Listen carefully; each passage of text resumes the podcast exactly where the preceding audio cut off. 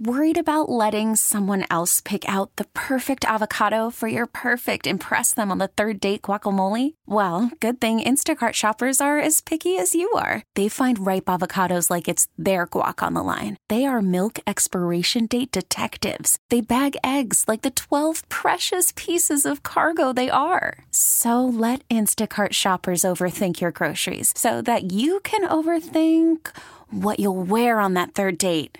Download the Instacart app to get free delivery on your first three orders while supplies last. Minimum $10 per order, additional term supply. Listen to every MLB game live. In the deep left center field, it is high, it is far, it is God. Stream minor league affiliates. The Midwest League watch the best baseball highlights and look ins on MLB Big Inning. MLB At Bat is your all in one live baseball subscription for only $3.99 per month. Deep left field, it's going to go. Alvarez ties the game. Subscribe to At Bat within the MLB app today. Major League Baseball trademarks used with permission. Do you want to know what's going on at 1265 Lombardi Avenue? What's next for the pack? Let's check in with our green and gold insider, Ryan Wood of the Green Bay Press Gazette. Brought to you by Thomas Marola Law Offices. Divorce, child custody, and other family law needs. Go with experience. Go with Thomas Marola. Online at marolalaw.net or call 414 327 5800.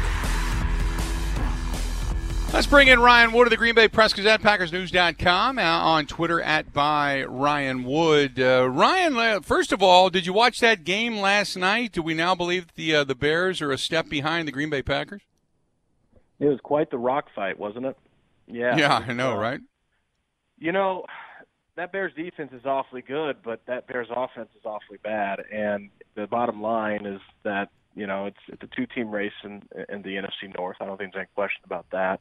I know a lot of Detroit Lions fans are are excited this week, but whoa, whoa down there a little bit. Um, it's a two-team race, and you've got the Packers at five and one, outscoring opponents by 38 points on the season, and that's with that drubbing in Tampa Bay. On, on wins this season, the Packers are outscoring opponents in wins by 66.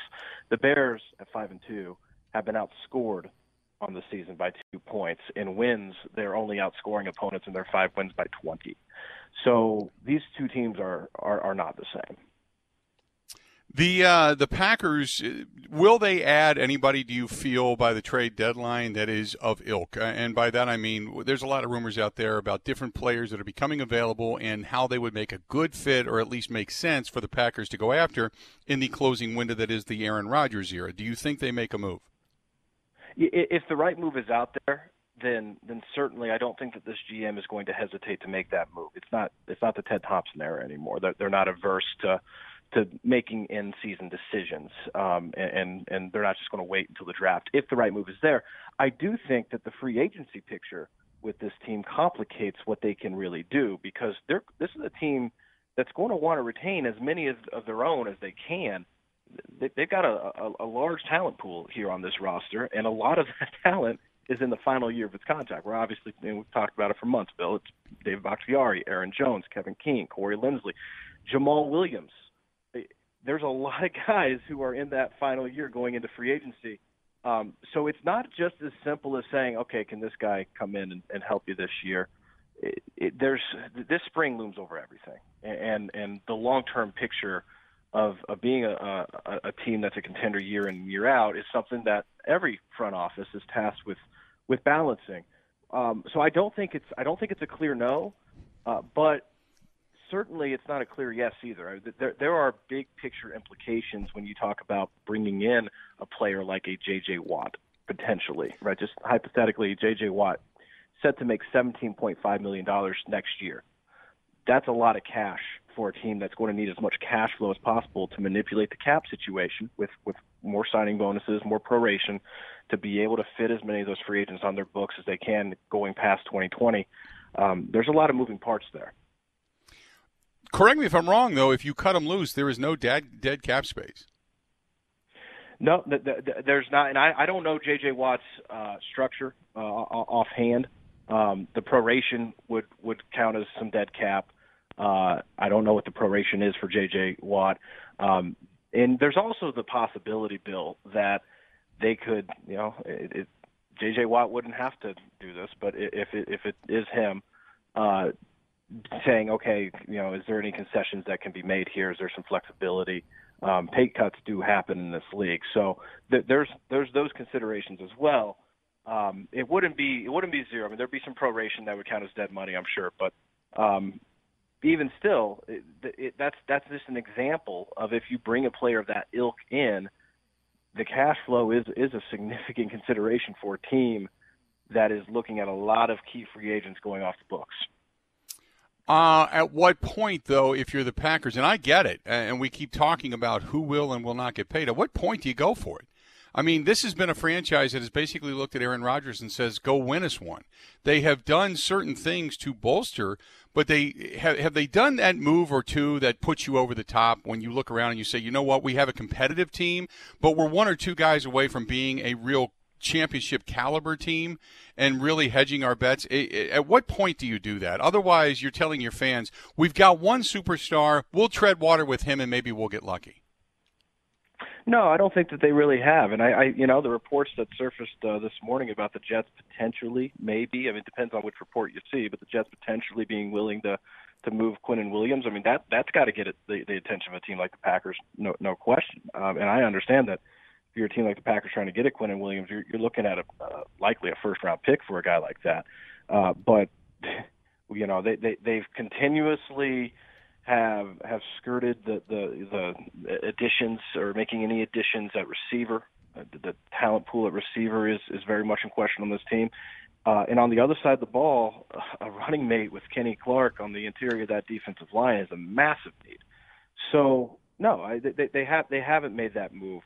Um, and it, again, if that if that move is out there to be made and, and they feel good about it, I, I don't think this is a front office that that will hesitate to make it. I, I, the point is is just that they have to do that while balancing the fact that they've got a lot of free agents that they're going to have to pay within the next uh, few months here. Um, talk about this team and the game that they just had. They played a, a bad Texans team and some look at it as, hey, they got the offense and such back on track. There was more flow to the offense, more rhythm, much like we saw in the first four games of the season when they were undefeated. Uh, it was a lot better, but then again, it was also against a defense that was nowhere near as good as what we witnessed in Tampa Bay. So, do you consider this team back on track, or do you consider this team back on track against a bad defense? Both can be true. I, think that they did what they needed to do, which is be uh, what do what good teams do against bad teams. They beat up the Texans. The Texans are a bad team.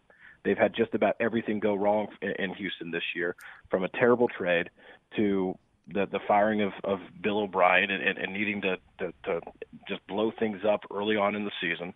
Um, they've had it, it's it's amazing how quickly they've fallen from being in the AFC Championship game last year. This is this is a bad football team that the Packers played and they beat them soundly. And that's what good teams do with bad teams. They don't mess around with bad teams. They didn't mess around with the Texans. So I think that they did what they needed to do to get back on track. Um, I don't think that means that the next time they, they run up against a good defense, um, thinking about not just the 49ers in two weeks if they've had some injuries, but maybe later on in the season when they go travel to Indianapolis and they've got they got a good Colts defense, a good defense up front in Indy. Those type of opponents – there's going to be questions on how how how they are able as as a unit to go against a, a team like that to block up front against a defensive front with with that much speed as they saw last year against San Francisco as they saw against Tampa Bay. So those questions still pers- still persist. With that said, yeah, for this week they did what they needed to do. I mean, I think they got a lot of frustration, a lot a lot of pent up anger um, that they had after Tampa Bay. I mean, they they took it down to Houston and left it there. So uh, they they did what they needed to do to get this thing back on track uh, for for the time being. Talking with Ryan Wood of the Green Bay Press, Press Gazette and PackersNews.com. Did uh, how much? Uh, I don't want to say t- a, a, totality when it comes to numbers, but how much money is Jamaal Williams making this year? We talk so much about Aaron Jones and what he's doing, but Jamaal Williams is really emerging. I mean, not only in the fact that he's become a better blocker, but he's also become a better runner. Even though he's not going to be the bell cow, whatever team he goes to, he's going to be a terrific two and a one-two punch. But now he's proven he can catch out of the backfield. He caught uh, what was it six, seven, eight passes last week and or two weeks ago, and now he's catching four or five passes out of the backfield this week. I mean, he's he's continuing to prove himself. Yeah, you know, Bill, it's it's amazing that you can lose a player like Aaron Jones, a dynamic playmaker like Aaron Jones, late in the week, and not change your game plan. And that's basically what the Packers did. I mean, they went with the exact same game plan, and that could have been a real scramble for this coaching staff. I think a lot of offenses around the league, it, it would have been a real scramble to lose them so late in the week when when a foundation for your game plan has been set, um, and and not have to not have to really change anything. That's because you know Jamaal Williams isn't he's not a star. He's not uh, Alvin Kamara or Christian McCaffrey or Dalvin Cook. He's not Aaron Jones, but he's got this. He's got a lot of versatility. He's he's that dual threat. He can he's he's, he's a complete back, just like Aaron Jones has become. Um, and for his use in the backfield for this Packers offense, he does the same stuff. Now, Aaron Jones is the big play threat. He, he does it better, right? But he does the same stuff nonetheless. Um, so yeah, I don't think there's any question that Jamaal Williams is a good NFL back. You know, before the season, there's a lot of questions about you know AJ Dillon. How much could he how much could he cut into Jamaal Williams' playing time? And the fact that AJ Dillon hasn't cut into Jamaal Williams' playing time at all. I mean, even even Sunday, he has five carries, he plays 22 snaps.